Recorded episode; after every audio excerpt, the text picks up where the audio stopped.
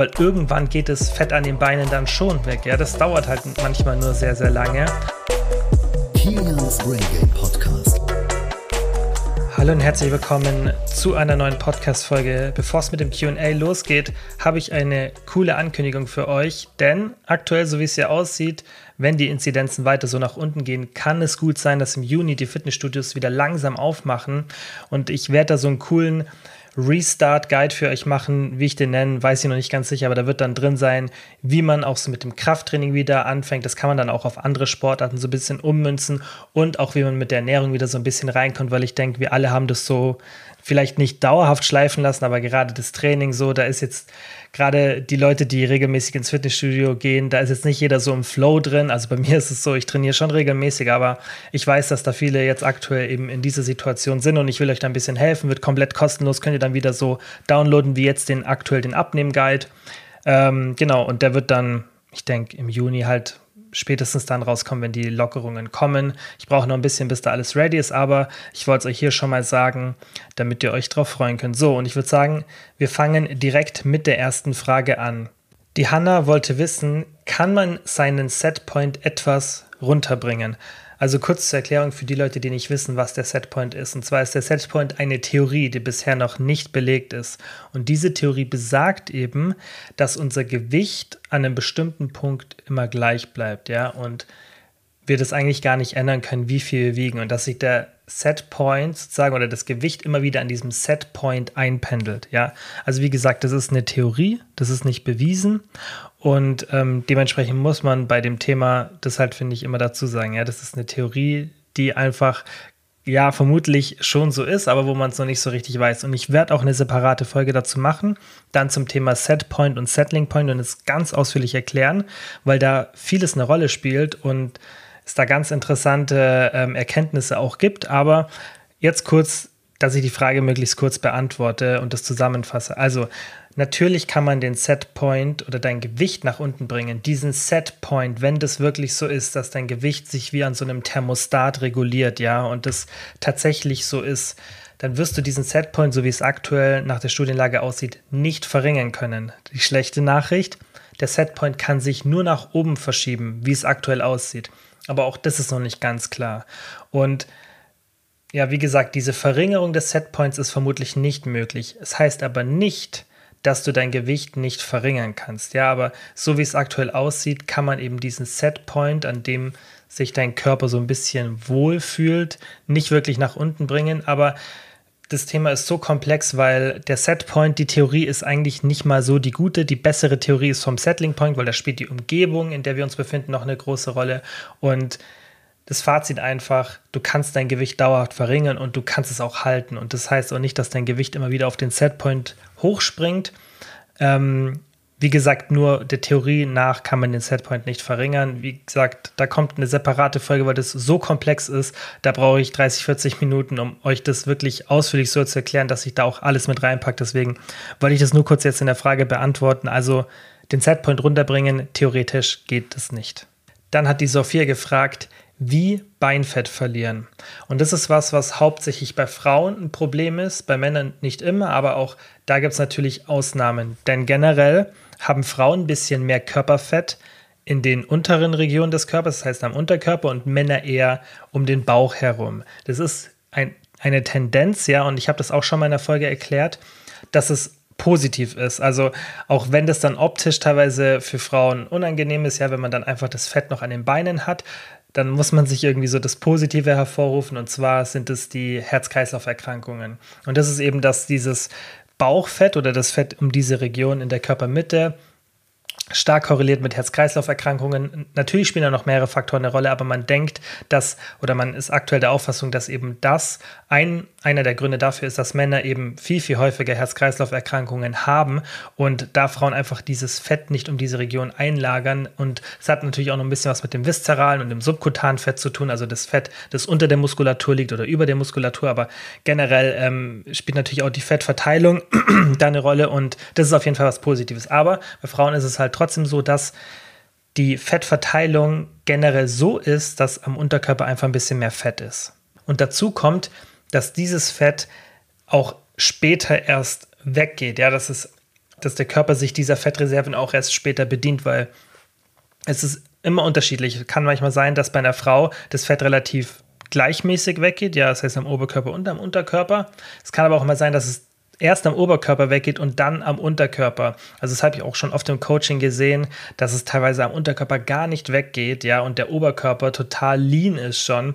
Und da kann man nicht viel dagegen machen. Bei Männern das gleiche, ja. Bei manchen Männern, da geht es super schnell an den Beinen weg oder am Oberkörper, ja, an den Armen und dann ist immer noch so ein bisschen Bauch da oder ein bisschen so am Unterbauch. Natürlich gibt es auch Frauen, wo das dann so ist und Männer, die dann am, an den Beinen das Körperfett haben, aber tendenziell ist es halt so, dass Männer eher das Fett um die Bauchregion ein bisschen länger halten und auch mehr haben und Frauen eher so an den Oberschenkeln und, und an den Hüften natürlich.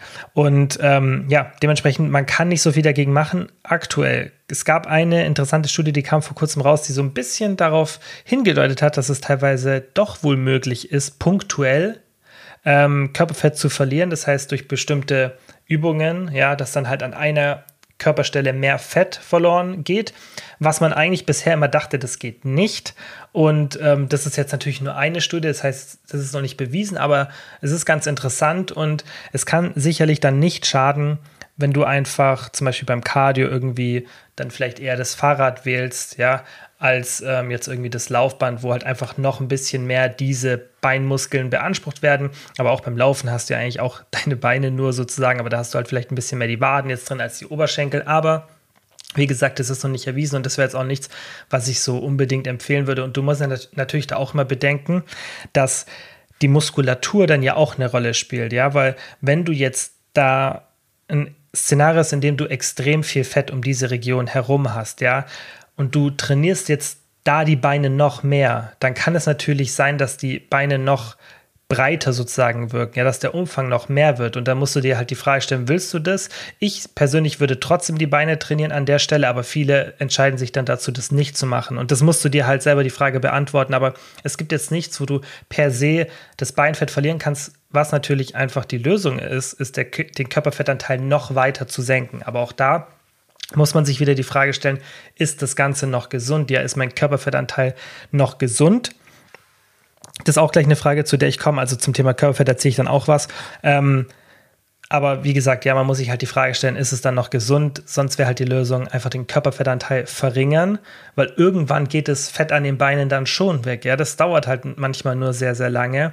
Aber ja, das ist halt, es gibt da jetzt keine so eine magische Lösung. Ich halte euch da auf dem Laufenden, falls da irgendwas Neues kommen sollte mit diesem punktuellen Fett verlieren, weil das natürlich super interessant, weil das wollen ja viele. Und ich sage ja immer, nur weil irgendwas aktuell nicht geht ähm, oder irgendwie auch so ein bisschen ja immer so schlecht geredet wird wie so Diätpillen und so, habe ich ja auch schon gesagt, wenn da mal was kommen würde, nur weil das immer so als Mythos abgestempelt wird oder punktuell Fett verlieren, sobald sich da was ändert, ähm, bin ich der Erste, der da seine Meinung ändert, weil das ist ja das Wichtige, dass man dann mit der Zeit geht und ähm, sobald da was rauskommt, kriegt ihr es von mir mit. Aber aktuell gibt es keine Möglichkeit, das punktuell zu verlieren, außer den Körperfettanteil mehr zu senken. Und wie gesagt, halt die Möglichkeit, dass halt das gezielte Training da was bringt, die ist da, aber es ist noch nicht bewiesen. Dementsprechend würde ich mich da nicht drauf verlassen. Die nächste Frage war, wie kann ich meinen Körperfettanteil selber messen? Ich werde dazu noch eine separate Podcast-Folge machen und ich werde wahrscheinlich auch einen Artikel bei uns auf der probabe-coaching.de Website schreiben, damit ich das auch so ein bisschen visuell darstellen kann. Denn es gibt mehrere Methoden, wie man den Körperfettanteil messen kann und es geht relativ easy eigentlich, ohne wirklich viel Equipment. Also kurz zusammengefasst, ähm, wie das funktioniert. Was relativ einfach ist, ist, dass du einfach optisch das abschätzt. Es gibt so ein ganz bekanntes Bild von, ähm, ich glaube, das ist von Lean Body, mir fällt es nicht ein, äh, wie diese Website heißt, die damals diese Übereinstellung, diese Überstellung da gemacht hat, Gegenüberstellung von den, ähm, von den einzelnen Körperfettanteilen und die haben das echt gut gemacht. Also such einfach mal bei Google Körperfettanteil Frau oder Körperfettanteil Mann, je nachdem, was für ein Geschlecht halt du hast. Und dann kannst du da vergleichen, wo du ungefähr bist. Das ist, finde ich, immer ganz gut, so visuell das einzuschätzen irgendwann kann man das auch ganz gut. Das ist zum Beispiel beim Coaching mache ich das auch immer visuell. Ich kriege da Bilder am, am Start, so in, in, Sportkleidung, und dann sehe ich das und kann sofort sagen, ah, okay, du hast den oder den Körperfettanteil, aber auch immer nur so auf 5%. Ich sage dann auch nie, ah, du hast 23%, sondern sie sagt, ah, okay, 20 bis 25%, so da bist du drin, weil das brauche ich natürlich dann, wenn ich dann Kalorien berechne und auch natürlich das Defizit plane. Also man kann das dann irgendwann schon so optisch abschätzen. Es gibt aber auch Methoden, wie man das mit Kalipern oder dem Maßband machen kann. Die Navy-Methode, die ist eigentlich echt ganz gut. Da kann man ähm, auch einfach mal googeln, Navy-Methode Körperfettanteil. Da kann man ähm, mit ein paar Messungen am Körper auch relativ gut den Körperfettanteil bestimmen.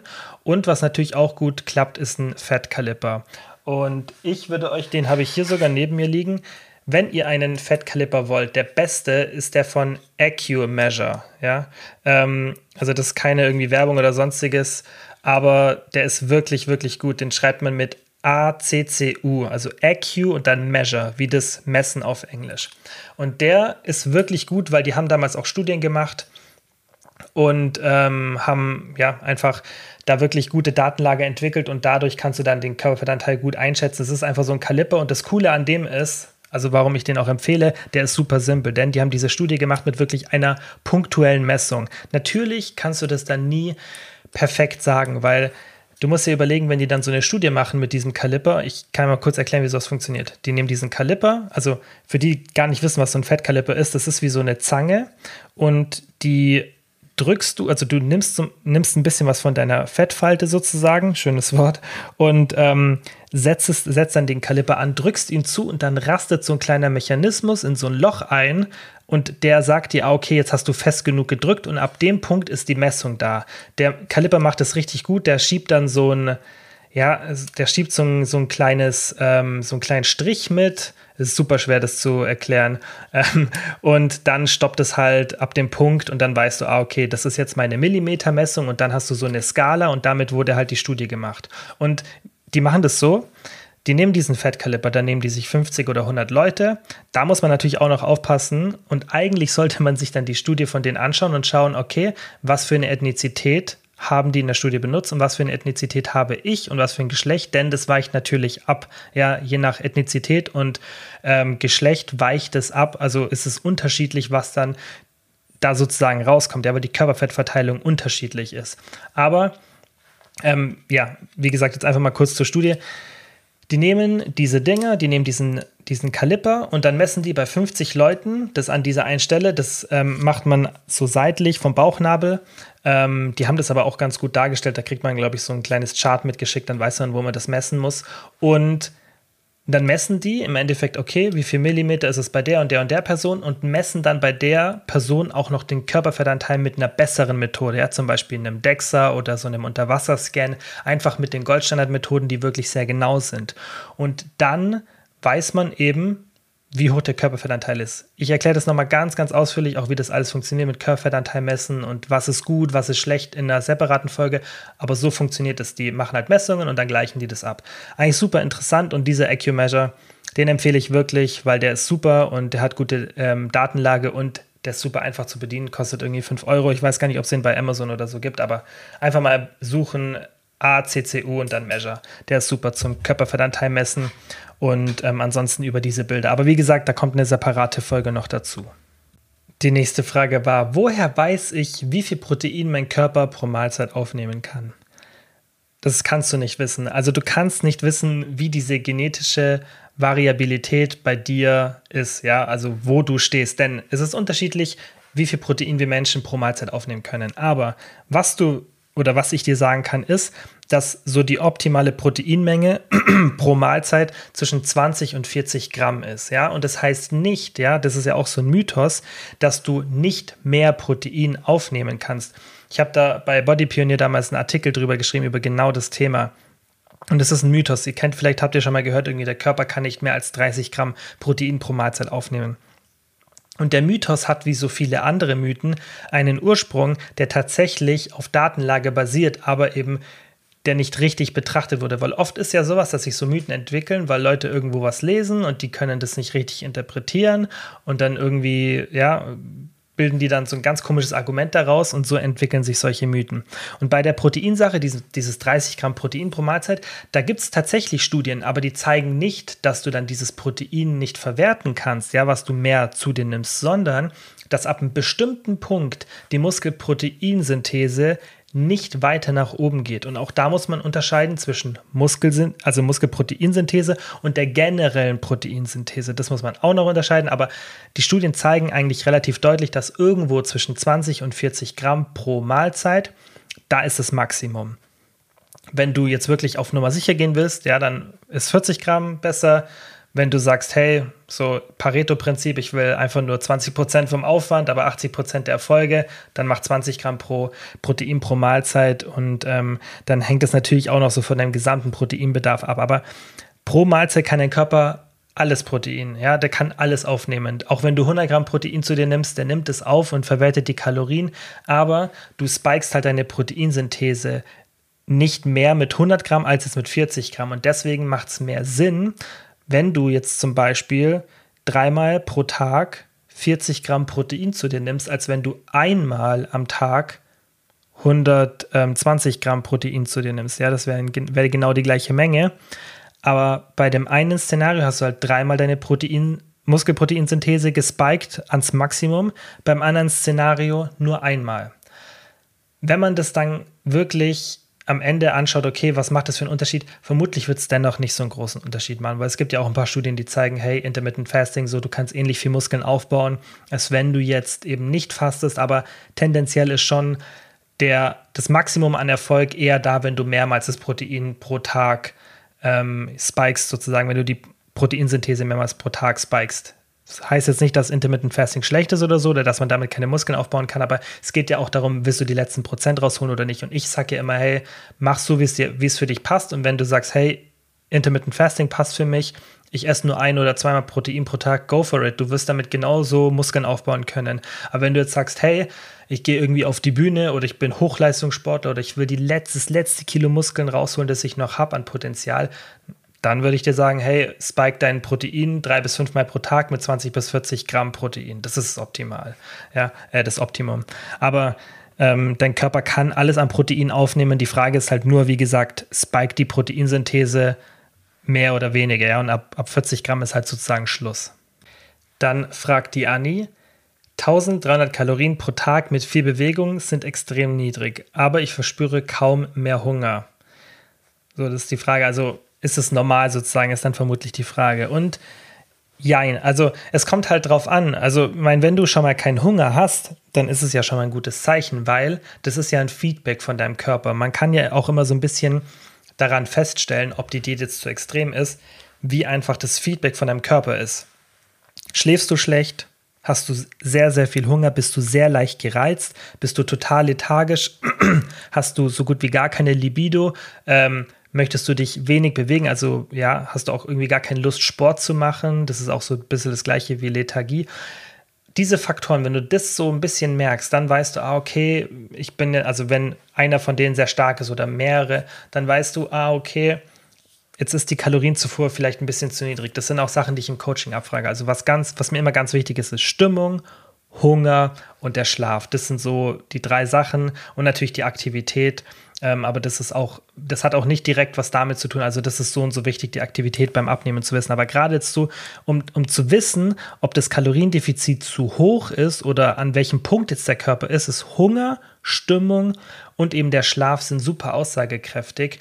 Und ähm, klar, wie gesagt, man kann auch andere Sachen wie die Libido und sowas abfragen, aber das sind wirklich so die drei kritischen Sachen. Und beobachte eher die, weil, das habe ich, glaube ich, auch schon entweder in der letzten oder in der vorletzten Folge gesagt, dass ist es ganz schlecht, wenn immer irgendwo, wenn man das irgendwo auf Instagram oder sonst wo liest oder irgendjemand sagt es, ja, keine Diät unter 1300, 1400 Kalorien oder unter 1500 Kalorien, macht sowas nicht. Das sind halt Leute, die keine Ahnung haben, weil was macht denn das für einen Sinn? Du weißt doch nicht mal, wie viel die Person wiegt. Willst du jetzt einer Person, die 47 Kilo wiegt und vielleicht nur 1,42 ist, willst du der jetzt sagen, das ist zu wenig? Willst du das pauschalisieren? Das ist doch total dämlich, oder? Man sollte doch vielleicht eher mit Prozenten arbeiten, sagen, hey, geh nicht unter den und den Körperfettanteil oder mach dein Kaloriendefizit, wenn du den Körperfettanteil hast, nicht höher als xx Prozent. Aber doch nicht pauschalisieren und sagen, hey, keiner sollte unter so und so viel 1000 Kalorien essen, weil wenn eine Person einen sehr, sehr kleinen Körper hat, und auch noch sehr, sehr wenig wiegt, dann kommt der Körper auch mit viel weniger Kalorien aus. Der Körper ist ja nicht so, dass der während der Evolution gelernt hat, ach, ich habe jetzt hier so ein bestimmtes Calorie Cap und ab dem, da schalte ich jetzt alles ab, sondern der Körper hat ein hat so ein Balance-System, ja, und der schaut sich, der, der weiß, wie die hormonellen Level sind und das ist ja alles, was, was ineinander spielt. Und da spielen diese Faktoren wie, wie ähm, Körperfettanteil und Länge der Diät eine viel, viel größere Rolle. Denn wenn du einen hohen Körperfettanteil hast und du isst 1300 Kalorien, dann trifft dich das ganz anders, als wenn du irgendwie nur 20 Prozent hast als Frau oder 12 Prozent als Mann. Und deswegen diese Aussagen, das regt mich immer ein bisschen auf, weil das ist halt so, man kann es nicht so pauschalisieren und dann kommen eben genau solche fragen, weil die Anni sich jetzt fragt, hey, mir geht es eigentlich gut mit 1300 Kalorien, aber ich habe das so oft gehört, das ist schlecht. Nein, de, jemand, der sagt, das ist schlecht, kennt sich nicht mit dem Thema aus, weil der weiß doch gar nicht, wie groß du bist und wie viel du wiegst und wo dein Körperfettanteil ist und hey, wenn du damit klarkommst und du hast, wie gesagt, diese ganzen Sachen nicht, dass du ständig Hunger hast, du bist lethargisch, dann ist es offensichtlich nicht zu wenig, weil das ist eher das Feedback, was du von deinem Körper haben solltest. Natürlich sollte man nicht sofort mit den ultra niedrigen Kalorien starten. Und das mache ich auch zum Beispiel im Coaching nicht, wenn ich jetzt jemanden habe, zum Beispiel eine Frau, die sehr klein ist und sehr leicht ist, da gehe ich auch nicht sofort so rein, sondern ich schaue erstmal, hey, wie hoch kann ich trotzdem noch die guten Erfolge oder halt gute Erfolge erzielen. Aber ab einem bestimmten Zeitpunkt bei einer sehr, sehr leichten und sehr, sehr kleinen Frau, da wird es natürlich dann schwierig und dann bleibt einem nichts anderes übrig. Aber man darf das nicht so pauschalisieren. Also dieses, ja, dieses The das Thema ist einfach, es ist leidig und lästig, weil das einfach halt, das wird dann total emotional betrachtet, so, ah, und keiner sollte so wenig essen und so, aber das hat ja damit nichts zu tun. Das heißt ja nicht, dass irgendwie eine Person jetzt an 1300 Kalorien den ganzen äh, die ganze Zeit essen sollte, sondern nein, während einer Diät, wenn du klein bist und leicht bist, dann bleibt dir nichts anderes übrig und dann verkraftet es auch dein Körper. Wenn ich jetzt als Mann mit 80 Kilo dann natürlich 1300 Kalorien esse, klar, aber das frage ich mich immer, da komme ich so richtig den Stocken gerade. Meinen diese Personen denn nicht, dass jetzt mein Körper anders darauf reagiert? Ja, also stellen die sich nicht die Frage, ob vielleicht auch es einen Körper gibt, der vielleicht kleiner und leichter ist, der einfach eine, ein ganz anderes, eine ganz andere Kalorienbilanz auch erwartet. Ja, also der Körper ist ja nicht so stupid, dass er dann irgendwie, ja, wie gesagt, so, okay, das ist so die Kalorienrange, in der muss jeder und jeder Mensch sein und das ist dann in den Genen verankert.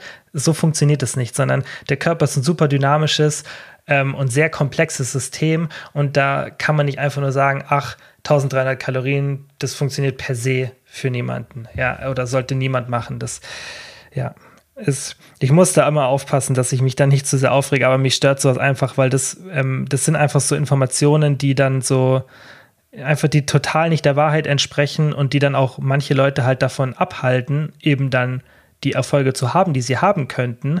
Und ähm, wie gesagt, da muss man einfach dann rational und intelligent entscheiden.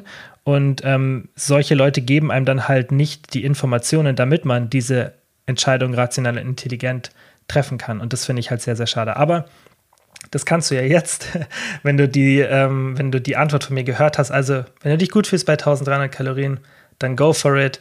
Und ähm, sobald du halt merkst, hey, so, da kommen dann langsam, kommt viel Hunger und das gilt für alle, also für alle Situationen, auch jetzt abgesehen von 1300 Kalorien. Wenn du das in der Diät merkst, hey, ich habe ständig Hunger, ich fühle mich nur noch müde, ich habe gar keine Lust mehr, irgendwas zu machen, ich bin so leicht gereizt, dann mach einfach mal einen Diet Break. Mach einen Diet Break, erhöhe die Kalorien mal für ein bis zwei Wochen und dann mach wieder ein bisschen Diät oder mach mal eine längere Pause.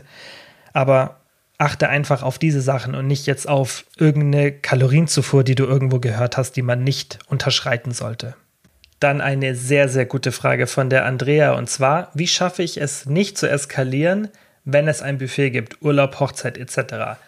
Aktuell nicht so wirklich unser Problem, aber kommt ja jetzt dann hoffentlich bald wieder und da ist natürlich dann gut, wenn ihr vorbereitet seid. Also, man muss da zwei Sachen beachten. Man muss ja einmal das beachten, wie kann ich das überhaupt vermeiden, dass ich in so einer Situation sozusagen eskaliere und was kann ich in der Situation machen, wenn ich merke, dass ich gerade so ein bisschen am Eskalieren bin. Und ich bin da immer so ein Freund davon, dass ich eher versuche, direkt an der Ursache anzusetzen, als die Symptome ähm, ja so ein bisschen zu bekämpfen, wobei ich da sogar finde, dass es sinnvoll ist, von beiden Seiten zu kommen.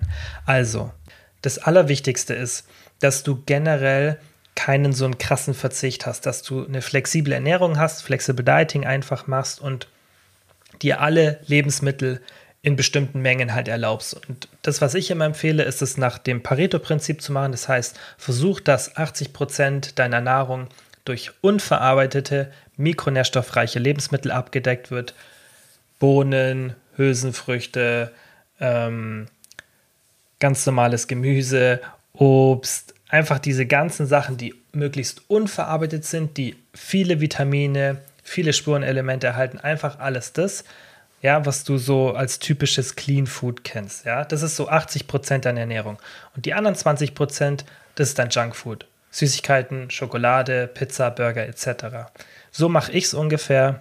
Natürlich sind es mal 25 Prozent, dann sind es mal 10 Prozent an dem einen Tag, dann sind es mal 40 Prozent an dem anderen Tag, dann sind es auch mal 80 Prozent an Tag XY. Aber es geht um den generellen, die generelle Ernährung. Da würde ich sagen, versuch einfach, dass du so 80, 70, 80 Prozent deiner Ernährung durch diese unverarbeiteten, guten Nahrungsmittel abdeckst. Okay?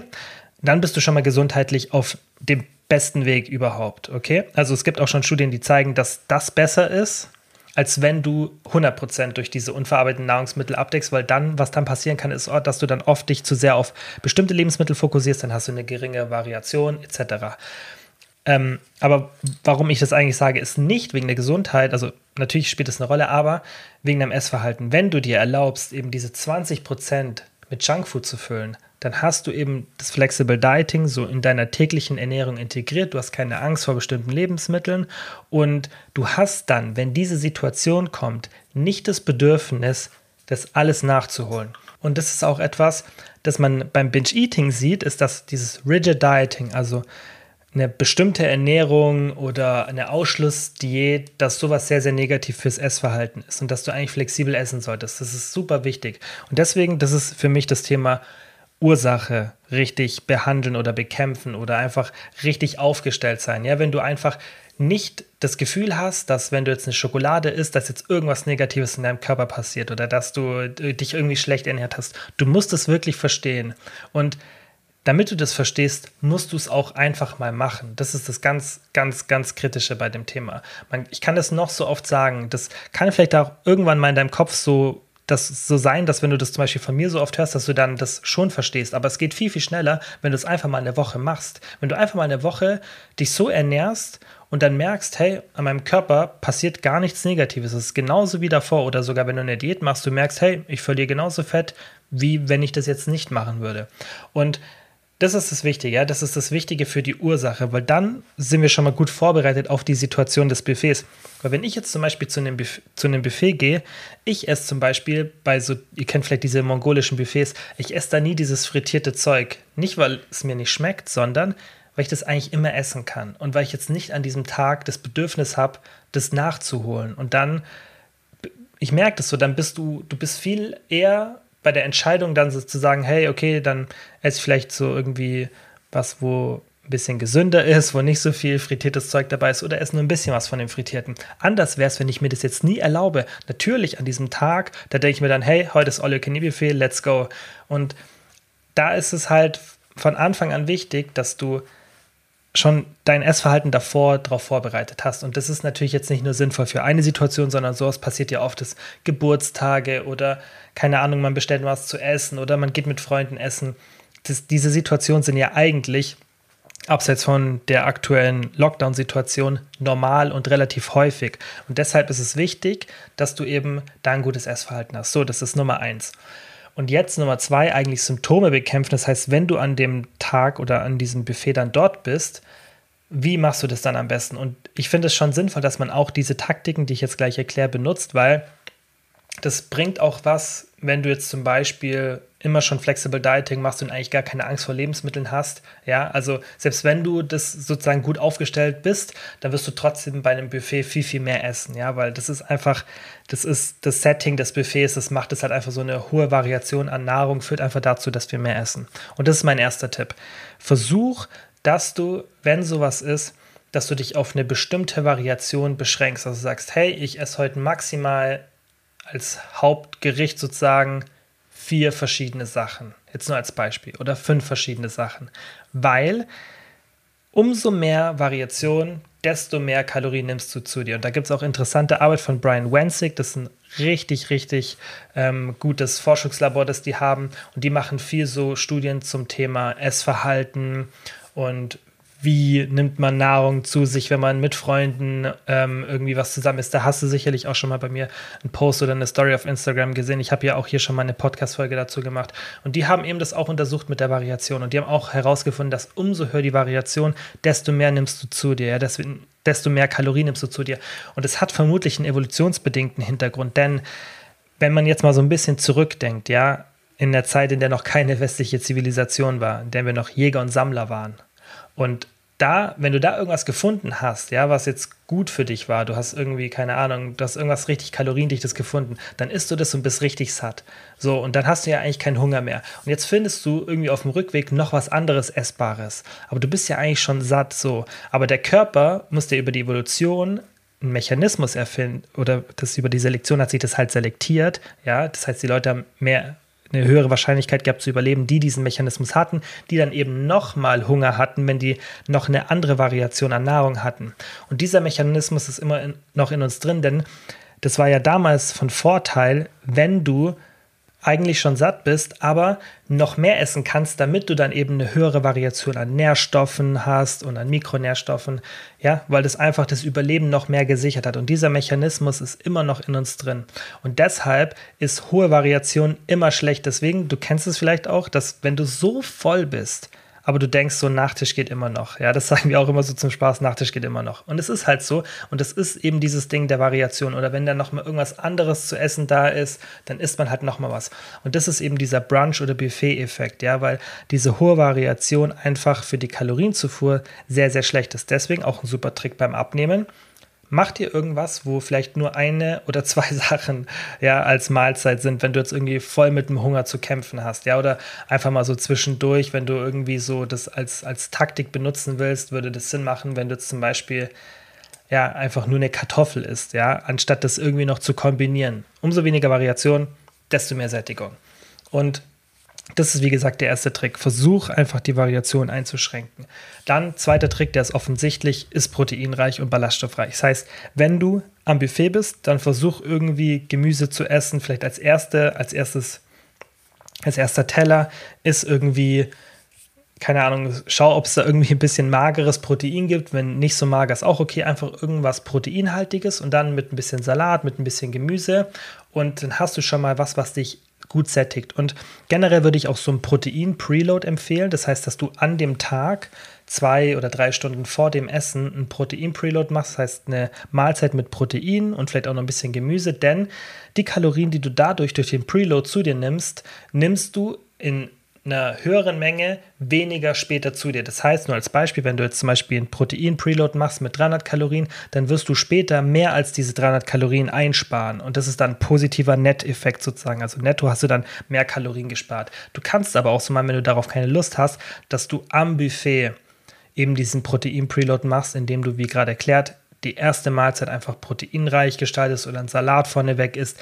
Das sind an sich jetzt ist es ja relativ offensichtlich, oder? Also, das ist jetzt kein magischer Trick, aber der ist super effektiv. Das mit der Variation, das ist, glaube ich, schon so ein bisschen eher so, wo man nicht dran denkt, aber das mit dem Protein oder Salat-Preload, das macht man ja auch oft so.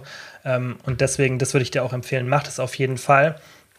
Und ähm, ansonsten würde ich mir da nicht zu viel Gedanken machen. Also, das sind wirklich die zwei, die zwei Tricks, die ich benutzen würde ich glaube, ich habe vor ewiger Zeit mal eine Podcast-Folge mit mehr Tricks dazu gemacht, ähm, aber das würde jetzt hier auch den Rahmen sprengen. Aber das sind halt die effektivsten. Gerade die Variation einzuschränken, das würde ich dir auf jeden Fall empfehlen. So, und die letzte Frage für heute von der Judith und zwar, also sie hat geschrieben, super, dass du vor High, High, High Volume warnst, aber man will ja auch die Mikronährstoffe. Wie viel ist gut? Und vielleicht kurz zum Kontext ich habe vor High Volume gewarnt, weil es nicht so gut ist, meiner Meinung nach, fürs Essverhalten, wenn man sich antrainiert, nur noch zwei Kilo Gemüse pro Tag zu essen und alles mit extrem Volumen zu strecken und so weiter. Wenn du die Folge nicht gehört hast, mach's unbedingt, weil die ist wirklich für mich persönlich, also ist es eine wichtige Folge, dass man die gehört hat. Ist schon ein bisschen her, aber wenn du ein bisschen scrollst, irgendwo zwischen Folge 80, 90 und Folge 100 war die, glaube ich. Ähm, die heißt, glaube ich, Vol Volumenfood oder so. Du siehst es dann gleich im Titel. Ähm, hör dir auf jeden Fall die Folge an. Und da habe ich eben davon abgeraten, dass man das so macht. Und jetzt klar die Frage, wie viel ist dann aber gut? Also die DGE empfiehlt, glaube ich, zwischen 400 und 800 Gramm. Ich weiß nicht, ob sie 400 oder zwischen 400 und 800 Gramm empfiehlt. Spielt jetzt auch keine so eine große Rolle und zwar 400 bis 800 Gramm Gemüse und Obst, weil hier geht es jetzt hauptsächlich erstmal um Gemüse und Obst und das würde ich dir auch empfehlen. Mach irgendwas, ja, zwischen 400 und 800 Gramm. 800 Gramm ist natürlich besser, aber wenn du 400 Gramm Gemüse und Obst pro Tag zu dir nimmst, das wäre schon mal super. Und viel, viel mehr ist halt die Frage, klar, ob es dann nochmal einen positiven Effekt hat und ob das auch so realistisch ist. Ich versuche es auf jeden Fall, dass ich jeden Tag mindestens so 400 bis 800 Gramm Gemüse und Obst kombiniert zu mir nehme. Am liebsten ist es mir, wenn ich wirklich von beiden so, also ich versuche eher so 400 Gramm Gemüse und 200 bis 300 Gramm Beeren oder Obst zu mir zu nehmen. So mache ich es. Und ähm, wie gesagt, die DGE empfiehlt, glaube ich, 400 bis 800. Ähm, und das ist auch das, was ich meistens empfehle. Also da merkst du ja auch schon, das sind so relativ normale Mengen. Das kriegt man schon relativ schnell hin. Ja, wenn du jetzt zum Beispiel zum Abendessen irgendwie Gemüse dazu machst oder das schon in deinem Essen verarbeitest, dann hast du meistens schon 200, 300 Gramm Gemüse. Wenn du jetzt irgendwie tagsüber noch zwei Stücke Obst isst, irgendwie ein Apfel und ein Pfirsich oder so, dann bist du da schon. Also so schwierig ist es gar nicht und das reicht auch vollkommen aus. Natürlich ist da ein bisschen mehr immer besser, ist halt tatsächlich so. Also bei Gemüse und Obst lieber ein bisschen mehr als zu wenig. Aber es braucht jetzt nicht eineinhalb Kilo Gemüse und Obst, damit du gesundheitlich gut aufgestellt bist. Und ähm, deswegen habe ich das ja auch gesagt. Sonst hätte ich ja bei diesem High-Volume-Food nicht so davon abgeraten, äh, wenn das natürlich super positiv für die Gesundheit wäre. Aber ab einem bestimmten Punkt ist halt die Frage, okay, bringt jetzt noch mehr, dann noch mehr sozusagen oder eben nicht? Und es ist halt scheinbar, so wie die aktuelle Datenlage aussieht, nicht so. Ist natürlich vermutlich auch super schwer, Studien zu machen, bei denen man Menschen zwei Kilo Gemüse am Tag gibt. Also das wäre ein gutes Gegenargument, aber wenn man sieht, dass bei dem, bei dieser normalen Menge 400 bis 800 Gramm super positive Effekte da sind, dann ist halt fraglich, ob bei noch mehr noch positive Effekte da sind und dann, ob sich das auch lohnt, deswegen so viel Gemüse und Obst zu essen. Ich persönlich hätte keinen Bock drauf, ja, außer ich bin in der Diät und habe eh Hunger, aber so sonst im normalen Alltag, man macht ja nicht dauerhaft Diät. Ähm, klar, fürs Gewicht halten kann es auch helfen, aber halt wäre mir zu viel. Okay, das waren alle Fragen für heute. Nächste Folge wird vermutlich Setpoint, Settling Point, also hört die euch dann unbedingt an, weil das ist ein super spannendes Thema. Entweder wird das Körperfettanteil, äh, Körperfettanteil-Thema, ich kann heute nicht reden, ist richtig schlimm. Ihr habt es vielleicht gemerkt während der Folge. Ähm, Gibt es so Tage, da kann man sich irgendwie nicht artikulieren und bei mir ist es heute so. Also entweder kommt die Körperfettanteil-Folge oder die Setpoint, Settling Point-Folge, aber ich denke die Setpoint-Folge, weil die ist super spannend. Ähm, und das Thema ist eben super interessant, ja, ob das Gewicht sich eben an dem Punkt einpendelt, ja, oder ob das eben nicht so ist, das erfahrt ihr dann, wenn es soweit ist. Ich hoffe, die Folge hat euch gefallen. Nächste Woche kann ich hoffentlich wieder normal reden. Bis bald. Ciao.